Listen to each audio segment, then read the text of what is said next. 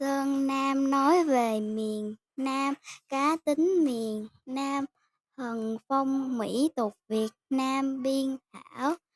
Phi lộ biết thì hua hốt, không biết thì dựa cột mà nghe. Nếu quan niệm như thế chúng tôi e rằng suốt đời phải ngậm miệng vì đợi đến bao giờ mới biết. Hơn nữa biết cũng chưa đủ miệng đợi đến bao nên, nên uống lưỡi nhiều lần trước khi phát ngôn nữa kìa. Con dựa cột mà nghe từ lâu chúng tôi giữ hái độ dựa cột và đã nghe những nhận định về chim hồng chim lạc về truyền thống văn hóa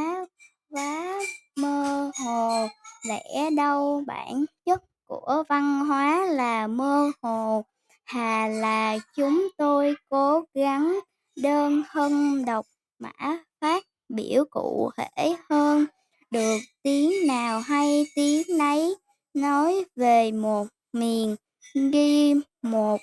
đôi nét, đừng tổng kết vội vàng và sẵn sàng chờ đón bao nhiêu ý kiến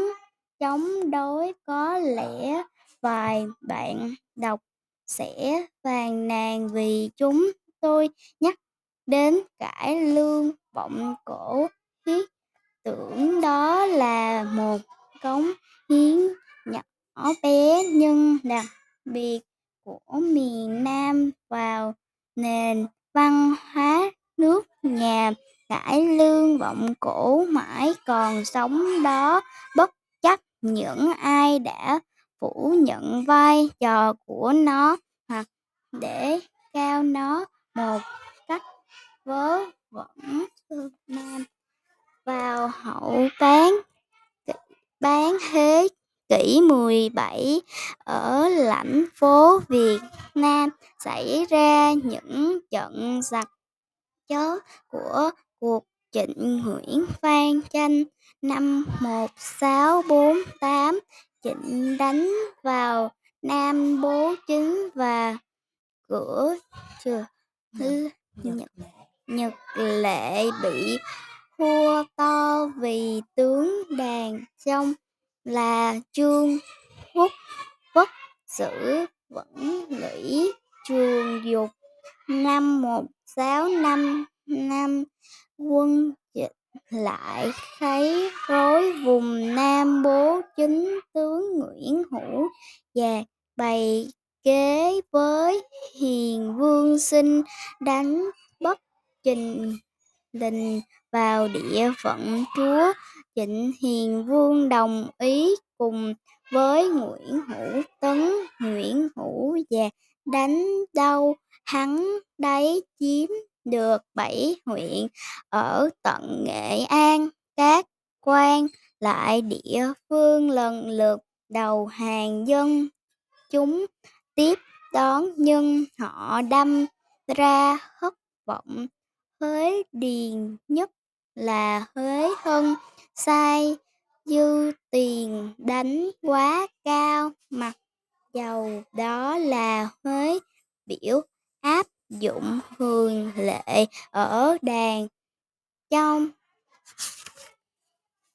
Nguyễn Hữu Đạt, phù dụ. Dân chúng rằng biện pháp ấy chỉ tạm thời, nhưng không mấy ai tin tưởng lời hứa hẹn đó. Quá hăng hái, giật muốn tiếp tục tấn công, nhưng hiền vương dại giận nên cẩn thận mọi việc binh dung phải bàn bạc trước với Nguyễn Hữu Tấn để giải quyết tình trạng mắc xảy là xa lầy ở xứ lại lạ quê người giật phát triển tâm lý chiến loan, tin làm hoang mang đối phương bí mật giao tiếp với trịnh tà. Mặc dầu đã cho hiền Vương bí sao hiệp với trịnh, biết trước, nhưng việc từ hông của giật dây thêm nhiều hắc mắc với hữu tấn, có lẽ nguyễn hữu tấn ganh công ganh công vì tiểu tâm nguyễn hữu tấn rút hình lình rất cả quân số về nam cố ý bỏ nguyễn hữu dạt ở lại một mình chừng hay được. Nam cố dạt vẫn dầm tỉnh ra lệnh cho ba mươi vệ sĩ số phận việc ở bên cạnh giật phát cờ sống chống trong lúc rút lui chiến quân trịnh không dám truy kích theo